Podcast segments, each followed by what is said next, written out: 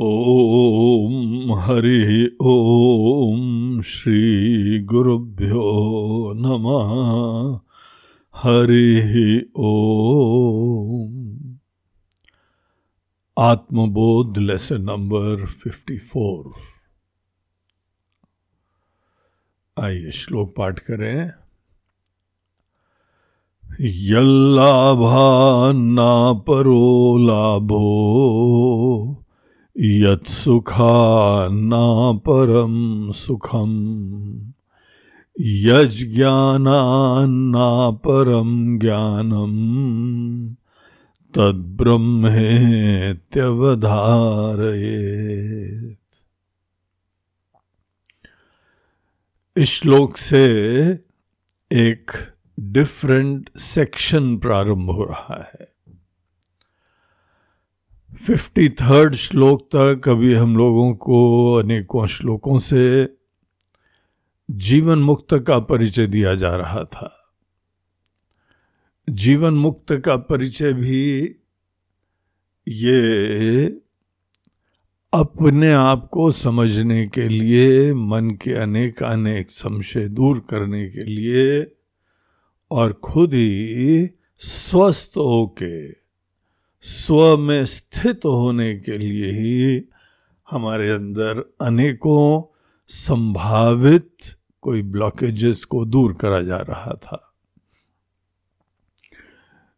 जैसे पिछले श्लोक के अंदर हम लोगों को ये बताया गया था कि जो ज्ञानवान होता है, उसको ब्रह्म में लीन होने के लिए अगर कोई प्रयास हो रहा है तो आप यही समझिए कि अभी हमारी उपाधियों के साथ हमारा जो है संबंध का विच्छेद नहीं हुआ है।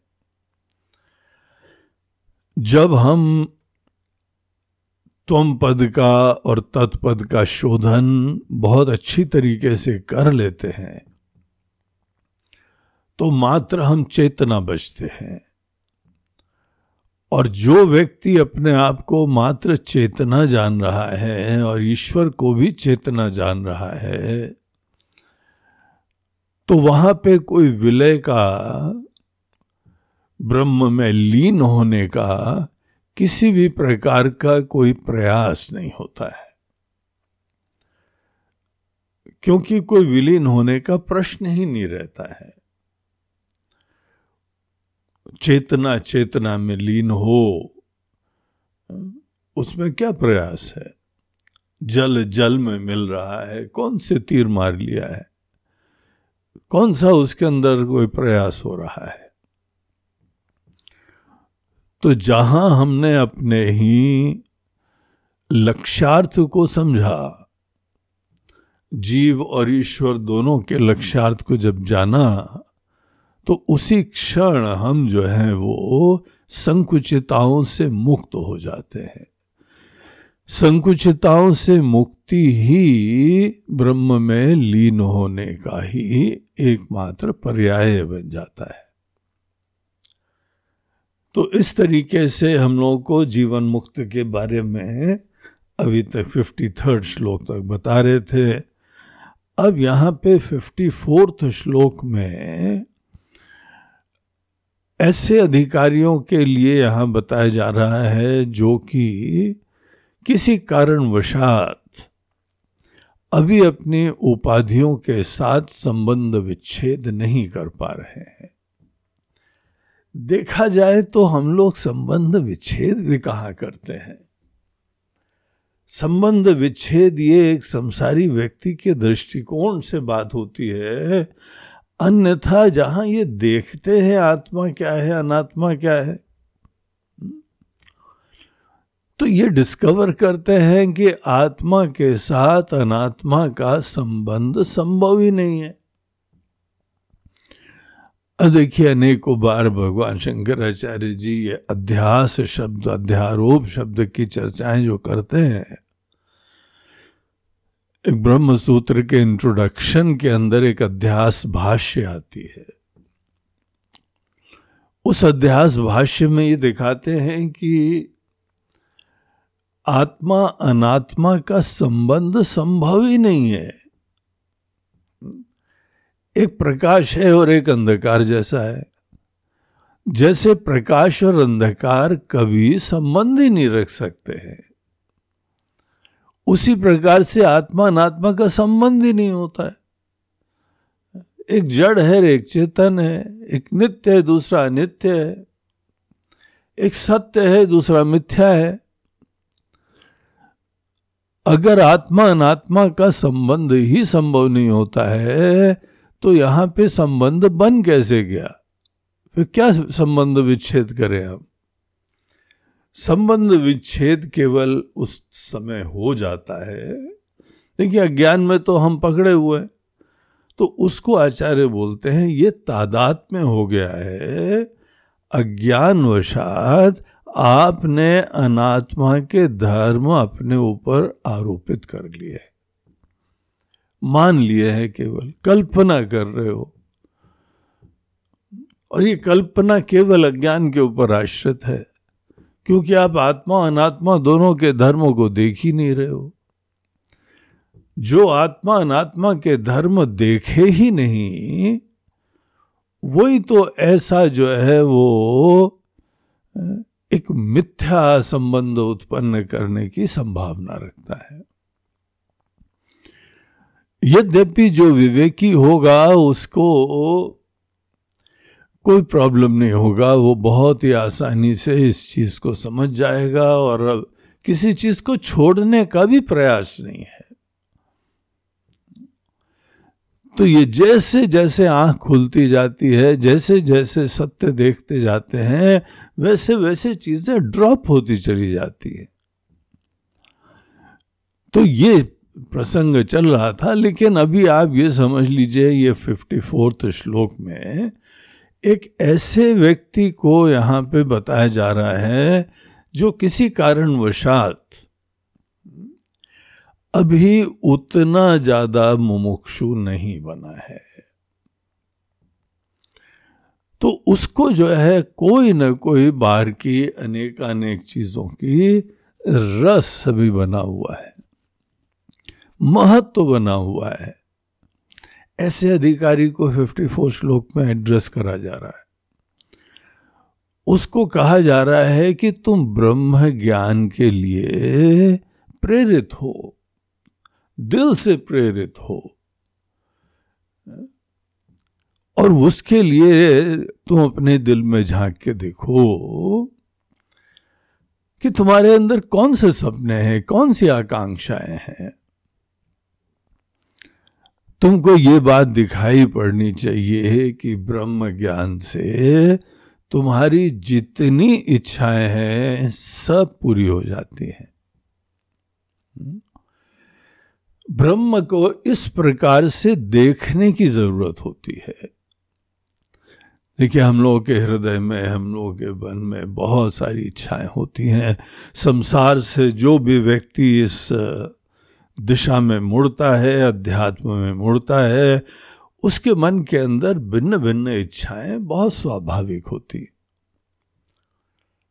खंड में रहते हुए, छोटे रहते हुए, द्वैत में रहते हुए, बाहर की दुनिया को महत्व देते हुए, रिश्तों को महत्व देना, भोगों को महत्व देना, अनेकों धन दौलत को इसीलिए महत्व देना, सुरक्षा के जुगाड़ करना, प्रतिष्ठा करना ये सब जीवन में एक जीव के लिए आवश्यक चीज़ें होती हैं, क्योंकि वो अपने अंदर अपूर्ण होता है, असुरक्षित होता है। अपने आप को अपूर्ण और असुरक्षित मानने के बाद यही गति होती है। हमको बाहर से जुगाड़ करना ही पड़ता है। और उसके संस्कार बहुत दिल के अंदर गहराई से बैठ जाते हैं। ऐसे लोग कल्पना भी नहीं कर सकते हैं कि कोई व्यक्ति ब्रह्म ज्ञान प्राप्त करेगा, काय के लिए प्राप्त करेगा। यहाँ पे बढ़िया परिवार है, बीवी बच्चे हैं, पति है माता पिता है घर बार है गाड़ी घोड़ा है बढ़िया बढ़िया भोजन पानी व्यवस्था है। इन चीज़ों को छोड़ के काय के लिए ब्रह्म ज्ञान प्राप्त करा जाता है? तो ऐसे लोगों को ये बताया जा रहा है कि तुम ब्रह्म ज्ञान में अभी नहीं जा पा रहे हो, क्योंकि तुम्हारे दिल के अंदर अभी भी बाहर के अनेक अनेक सुख की प्राप्ति की संभावना है। तो देखिए श्लोक में क्या कहते हैं? यल्लाभा ना परो लाभो। यत लाभात न अपरह लाभ। तद ब्रह्म इति अवधारयेत। ये आखिरी लाइन जो है ना, आखिरी सेक्शन ये तीन लाइंस के साथ जाता है।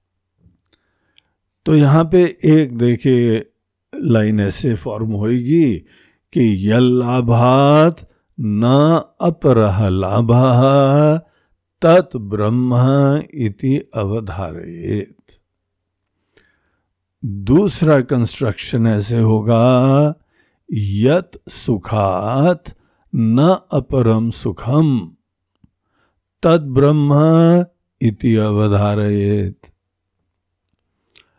और तीसरा कंस्ट्रक्शन ऐसे होगा कि यत ज्ञानात न अपरम ज्ञानम, तद ब्रह्म इति अवधारयेत।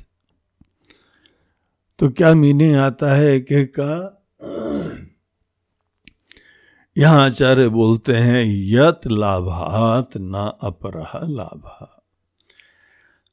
देखिए, हम लोग के जीवन में कोई ना कोई लाभ प्राप्ति की मनोवृत्ति बनी रहती है ना। लाभ चाहिए, कहीं पर भी देखो तो शुभ लाभ। लिखा भी रहता है कोई पंडित जी पूजा वूजा कराने आते हैं तो दरवाजे पे भी लिख देते हैं। हम्म? दीवालों पे लिख देते हैं। शुभ लाभ। और हमको भी इतनी शांति, सुकून मिलता है कि हाँ भाई, इस जगह हम लूट नहीं जाएँगे, हमको लाभ होगा। अनेक अनेक चीज़ों की बाहर से प्राप्ति होगी। तो वही हमारे हृदय की आकांक्षा है। कुछ ना कुछ बाहर से प्राप्त करना है। इतना डीप रूटेड होता है ये कि बाहर से कुछ प्राप्त करना है। और इसी प्रवाह में बहते चले जाते हैं। अब थोड़ा पॉज करके देखिए कि जब हमको कोई भी फ़ायदा, कोई लाभ एक सज्जन ने पूछा, भाई ब्रह्म ज्ञान से क्या फ़ायदा? ऐसे लोगों को ये श्लोक दिया जा रहा है। तो एक बुज़ुर्ग ने बोला है कि, बेटा, फ़ायदे से क्या फ़ायदा? तुमको ये फ़ायदा हो, तुमको वो फ़ायदा हो, ये लाभ हो, वो लाभ हो, उससे क्या लाभ होगा? तुमने सोचा है कभी? बल्कि हम तो ये कहते हैं, लाभ का छोड़ो, तुम ये सोचो कि लाभ की इच्छा किसके अंदर आती है? जब मैं ऐसा मान लिया जाता है, जो अपने आप में अपूर्ण, असंतुष्ट, कमी से युक्त तो होता है, यह हमें ने तो मान लिया है। किसी कारण वशात भी हमने मान लिया है कि हम अपूर्ण हैं। एक बार अपने अंदर अपूर्णता की धारणा उत्पन्न हो गई, फिर उसके उपरांत हम बाज़ार में हो जाते ये लाभ चाहिए, वो लाभ चाहिए। और इष्ट चीज़ की प्राप्ति के बाद कितना सुकून मिलता है? वो सुकून इष्ट चीज़ की अप्राप्ति के समय नहीं मिलता है। शॉपिंग के लिए भी जाते हैं। भले ऑफलाइन हो या ऑनलाइन हो आजकल, दुनिया बदल गई है पूरी। तो यहीं पे ऑनलाइन शॉपिंग हम लोग कर लेते हैं। कोई चीज़ देखी, बहुत अच्छी लगी और उसकी प्राप्ति के उपरांत ही मन के अंदर बड़ी पूर्णता होती है। तब जाके लाभ की मनोवृत्ति उत्पन्न होती है। देखिए, हम क्या बताना चाहते हैं कि लाभ की इच्छा अपने आप को खुद अपूर्ण जानने और मानने के बाद ही होती है। और जब तक हम लाभ की मनोवृत्ति रखते हैं, हम अपने आप को अपूर्ण कर रहे हैं। है ना? और तो कोई आगे बोल नहीं रहा है। हमारी सोच है ये। इस सोच में यही इंप्लीकेशन है कि हम अपूर्ण हैं। और लगे रहते हैं। और देखिए, कितने आपने जीवन में लाभ प्राप्त करे हैं। बचपन से देखिए तो अनेकों चीज़ों से आप जो है संपन्न हो गए बचपन के खिलौने माता पिता का प्यार, दोस्तों की, यारी दोस्ती, कितनी सारी चीज़ें प्राप्त करी। अनेक अनेक वस्तुएँ। मगर आज भी लाभ की प्राप्ति की भावना बनी रहती है।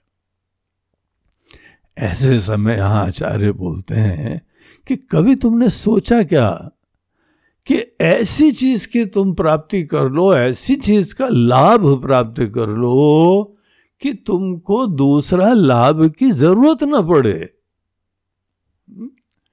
तृप्त हो ना? जब हम तृप्त हो जाएँगे, तब हमको किसी अन्य लाभ की ज़रूरत नहीं है। जैसे कभी खाने वाने में जाते हैं ना, शुरुआत में तो जहाँ अनेकों प्रकार की डिशेस देखी हैं और इतनी बढ़िया तरीके से बूफे में प्रेजेंटेड है तो वहाँ एकदम हम गए और ये चीज़ ली, वो चीज़ ली अपने हिसाब से और खूब खा लिया। अब एक समय क्या होता है, पेट भर गया। जब पेट भर गया तो उसके उपरांत, अब इसके बाद न अपरा लाभा। अब किसी अन्य चीज़ की अपेक्षा एक समय के बाद नहीं होती है। ये दुनिया में कौन सी चीज़ के लिए होएगा? परमानेंटली टेम्परेली नहीं। संसारी लाभ में यह भी रहता है कि हमको अनेकों बार थोड़ा लाभ मिलता है, लेकिन कितना क्षणिक होता है? जहाँ दूसरी वस्तु देखी तो फिर वही मन के अंदर अपूर्णता, फिर कमी। दूसरे दिन तक जो है वो सोए, उसके बाद फिर खाली पेट, फिर भूख, फिर अनेकों अपेक्षाएँ। ये बात पे यहाँ विचार करना चाहिए क्या हमारे ये एनर्जी का ऑप्टिमम यूज़ हो रहा है क्या? अपने समय का और अपनी ऊर्जा का क्या हम बुद्धिमत्ता से प्रयोग कर रहे हैं क्या? कि हम मान बैठे हैं कि सतत भिकारी बने रहते हुए बाहर से कुछ ना कुछ प्राप्त होती रहेगी। तो इस प्रकार से जो है वो नहीं होता है। यहाँ बड़ी एक सुंदर आशा की किरण देते हैं। बोलते हैं कि एक ऐसा लाभ होता है जिसके बाद कोई लाभ की प्राप्ति की दोबारा रिकरेंस ही नहीं होता प्रॉब्लम का। जिस चीज़ के लाभ के बाद दोबारा लाभ की कोई आवश्यकता ही नहीं है। हाँ इसमें भी मेहनत करनी पड़ती है। अन्य लाभ के लिए भी आपने कितनी मेहनत करी। उसी प्रकार से इसके लिए भी एक अलग प्रकार की मेहनत करनी पड़ती है। और वो लाभ, वो मेहनत क्या होती है, उसका स्वरूप क्या होता है, उसी को साधना बोलते हैं। लेकिन वो बहुत विलक्षण चीज़ होती है। अगर करना, कुछ पुरुषार्थ तो लगाना ही पड़ता है। लेकिन ब्रह्म उसको जानो। एक बार हमारी ब्रह्म के साथ ऐसी जो है वह दृष्टि हो जाएगी कि ब्रह्म उसको बोलते हैं कि भैया जिसके लाभ के बाद ये लाभ की प्राप्ति की बीमारी खत्म हो जाएगी। वो ब्रह्म है। जब कोई ब्रह्म का ज्ञान, आत्मा का ज्ञान, आत्मा के ज्ञान से हम ब्रह्म स्वरूप हो जाते हैं। ब्रह्म ज्ञान केवल आत्मज्ञान से प्राप्त होता है। वही विषय चल रहा है। लेकिन अनेकों को वैल्यू नहीं हो पाती है। इसीलिए पूरा समय नहीं लग पाता, वो टाइम नहीं है हमारे पास, हम बड़े बिज़ी काहे के लिए बिज़ी हो यार तुम? अनेक अनेक चीज़ों के लाभ की प्राप्ति के लिए। हम्म? तुमको पता है ब्रह्म किसको बोलते हैं? जिसके लाभ के बाद कोई दोबारा जीवन में, दुनिया भर में तुमको किसी लाभ की प्राप्ति की ज़रूरत नहीं पड़ेगी। और ब्रह्म की तुम प्राप्ति नहीं करो, ब्रह्म का लाभ नहीं प्राप्त करो तो दुनिया भर की चीज़ें प्राप्त कर लो। हाँ? वो ढाक के तीन पात, वहीं के वहीं बैठे रहोगे, फिर भूखे होगे, फिर मांगी लाल बन जाओगे। अब ये चाहिए, वो चाहिए हाँ ये ज़्यादा अच्छी चीज़ है। ये रोग देखना चाहिए। ये मूर्खता देखनी चाहिए। तो एक चीज़ यहाँ बोलते हैं कि ब्रह्म उसको समझिए, जिसके लाभ से दोबारा कोई अन्य लाभ की ज़रूरत ही नहीं पड़ती। है तद ब्रह्मा इति अवधारयेत। ऐसा निश्चय कर लोगे तो ब्रह्म चिंतन में, ब्रह्म विचार में ब्रह्म के ज्ञान के लिए देखो क्या प्रयास होगा हम्म? दिलो जान से, पूरी सिंसियरिटी से ये जानते हुए कि हमारे स्वार्थ की पूर्ति, हमारे हृदय की आकांक्षा केवल इसी सो कॉल्ड ब्रह्म की प्राप्ति से ही होगी तो पहला सेक्शन यल्लाभा ना परो लाभो जिसके लाभ से अन्य कोई अपर लाभ नहीं रह जाता है। दूसरा बोलते हैं, यत सुखात न अपरम सुखम। इसके सुख की अपेक्षा, देखिए सुख हमको चाहिए, आपको चाहिए। आज हम लोग ब्रह्म ज्ञान भी प्राप्त कर रहे हैं यहाँ भी सुख चाहिए। संसारी व्यक्ति को भी सुख चाहिए, साधक को भी सुख चाहिए। मटेरियलिस्टिक को भी सुख चाहिए स्पिरिचुअल पाथ के भी, के ऊपर चलने वाले को सुख चाहिए। देखिए इवन दो हमने मटेरियल पाथ स्पिरिचुअल पाथ कहा, लेकिन ये शब्द बड़े गलत होते हैं। जहाँ पे हमने ये डिवीज़न कर दिया ना मटेरियल और स्पिरिचुअल एक नया प्रॉब्लम हो जाता है। ऐसा नहीं होता है, लेकिन हम मोटे तौर से कह रहे हैं कि कोई अध्यात्म पथ पे लगा हुआ है। वो भी सुख का आकांक्षी है। और कोई व्यक्ति बाहरी संसार में अनेकों वस्तुएँ, विषय, भोग, विलास, संपत्ति, नाम, शोहरत, उसकी प्राप्ति के द्वारा ईगो फुलफिलमेंट बड़ा महत्व, वो भी सुख भी प्राप्त करना चाहता है। ऐसा नहीं है कि किसी को वहाँ सुख प्राप्त करना है, किसी को यहाँ प्राप्त करना है। ये कोई चॉइस नहीं है, एक गलत मार्ग है, एक सही चीज़ है। तो यहाँ आचार्य बोलते हैं कि चलो ठीक है, हम मान लेते हैं कि तुम्हारे मन के अंदर बहुत सुख की प्राप्ति की इच्छा है। और हम बाहर तलाश करते रहते हैं कि भले ये चीज़ वस्तु है, ये वो उपलब्धि है, ये अनुभूति है, ये व्यक्ति है, ये बाल बच्चे हैं और ये घर बार है, ये गाड़ी है और कितना सुख मिलता है तुमको। और ये बाहर का सुख तब तक मिलता है जब तक हमको कोई दूसरे जो है ना और अच्छी चीज़ दिखाई नहीं पड़ जाती। अनेकों जगह संबंध होते हैं। एक शादी कर ली, फिर दूसरी को देखा, वहाँ पे फिदा हो गए। अनेकों देशों में तो बोलते हैं, भैया, तुम हे महिलाएँ, बुरके में रहो, नहीं तो हम कहाँ फिदा हो जाते हैं, कब फिदा हो जाते हैं, पता ही नहीं।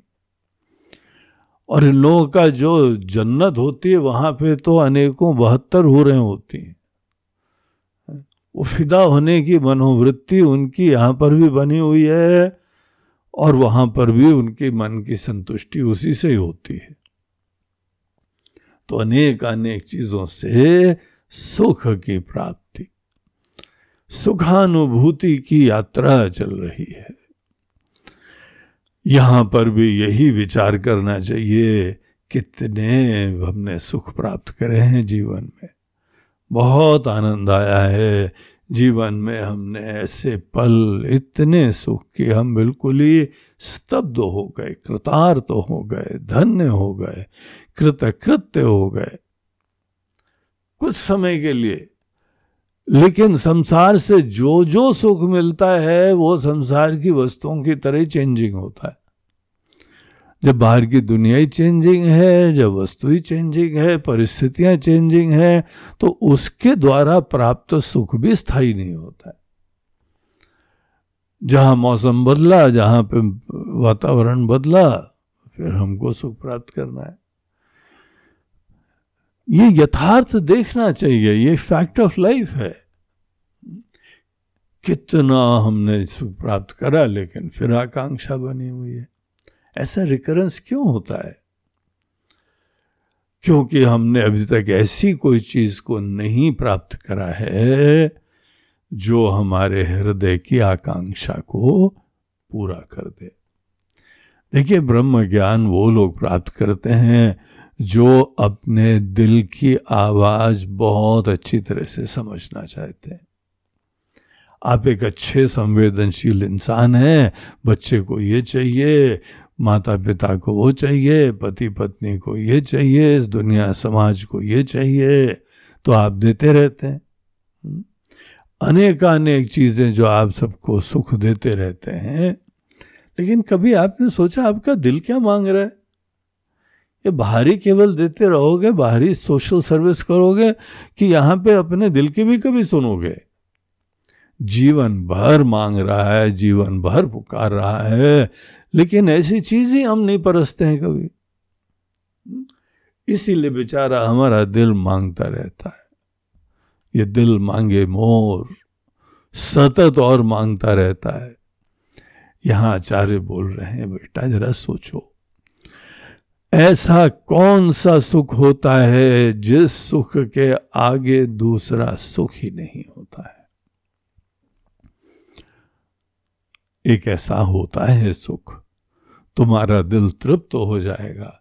तब तुमको पता लगेगा कि दिल जीवन भर यही मांग रहा था, पता ही नहीं लगा था हमको। हम दिमाग लगा ही नहीं रहता देखा देखी में जी रहे थे। जहाँ भीड़ भाग रही, वहाँ हम भी लाइन लगा रहे थे।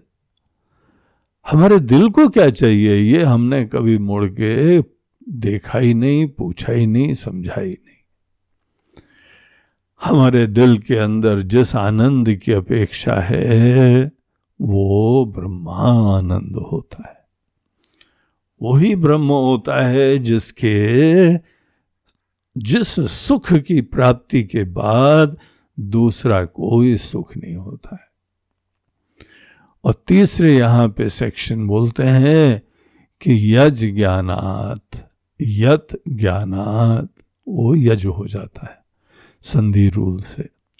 यद ज्ञानात न अपरम ज्ञानम। बहुत सारी चीज़ें पढ़ी हैं। बढ़िया बढ़िया कॉलेज में गए यूनिवर्सिटी में गए डिग्रीज प्राप्त करी, है। लेकिन कितना कुछ जानना शेष रहता है। किसी ने तो ये बोला कि जितना जाना उससे यही पता लगा कि कितना कम जाना है। और कितना और जानने की अभी संभावना बची हुई है। पूरी कायनात बची हुई है। एक छोटी सी चीज़ में अभी समय लगा रहे हैं और पूरी कायनात अभी बची हुई है। दुनिया बची हुई है। मन में यही आता है कि हम कैसे जान पाएँगे पूरी दुनिया को। और सबसे बड़ी बात है, दिया तले अंधेरा अपने आप को भी नहीं जानते। तो जानना बहुत अच्छी चीज़ होती है। सतत ज्ञान का आदर करना चाहिए। हम अनेकों चीज़ों को प्रकाशित करते जाएँ। ज्ञान होता है किसी चीज़ का रहस्य प्रकाशित हो जाना, रिवील हो जाना। सतत हम अनेक अनेक चीज़ों को रिवील करते जा रहे हैं, लेकिन फिर भी कोई ना कोई ज्ञान की संभावना बची रहती। यहाँ आचार्य बोलते हैं जिसके ज्ञान के बाद दोबारा किसी अन्य ज्ञान की संभावना ही नहीं रहती है, उसको ही तुम ब्रह्म ज्ञान समझो। देखिए, ये जो यहाँ चर्चाएँ कर रही हैं, ये पॉसिबिलिटी भी दुनिया में नहीं, कभी दिमाग में आती है। इतनी बड़ी बातें यहाँ पे करी जा रही सामान्य व्यक्ति तो इनको जो है वो रिजेक्ट कर दे। लेकिन कोई श्रद्धालु व्यक्ति ओपन माइंड से इनकी बात समझे कि क्या कर रहे और कैसे ये होता है। देखिए, बाकी सब चीज़ें द्वैत के अंदर होती हैं। यहाँ पे द्वैत को बाधित कर दिया जाता है। जब आप ही पूर्ण है और आपके अलावा कुछ और दूसरी कोई चीज़ होती नहीं है, तभी तो जाके ये कहानी खत्म होगी तो इस तरीके से इसको ही ब्रह्म जानो। ब्रह्म ज्ञान तुम्हारे हृदय की सब मनोकामना की पूर्ति का पर्याय बनता है। इसीलिए बहुत प्यार से, बड़े दिलो जान से ब्रह्म ज्ञान के लिए व्यक्ति को लगना चाहिए। ब्रह्म शब्द को लाइटली नहीं लो, ब्रह्म शब्द को मज़ाक में नहीं लो।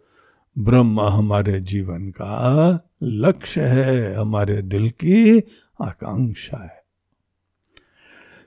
अब देखिए, ये भाषा यहाँ पे यूज़ कर रहे हैं तो किसके लिए यूज़ कर रहे हैं? जिस व्यक्ति को भी पूरा महत्व नहीं पता है, इसीलिए पूरा दिल नहीं लग रहा है।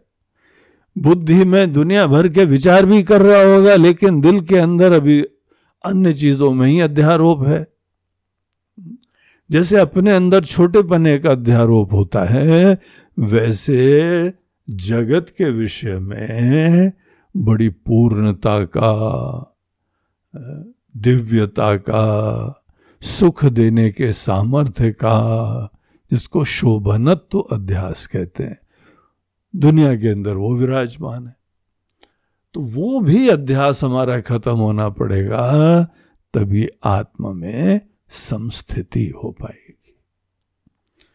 तो ये था आत्मबोध का श्लोक नंबर फिफ्टी फोर ओम हरि ओम श्री गुरुभ्यो नमः।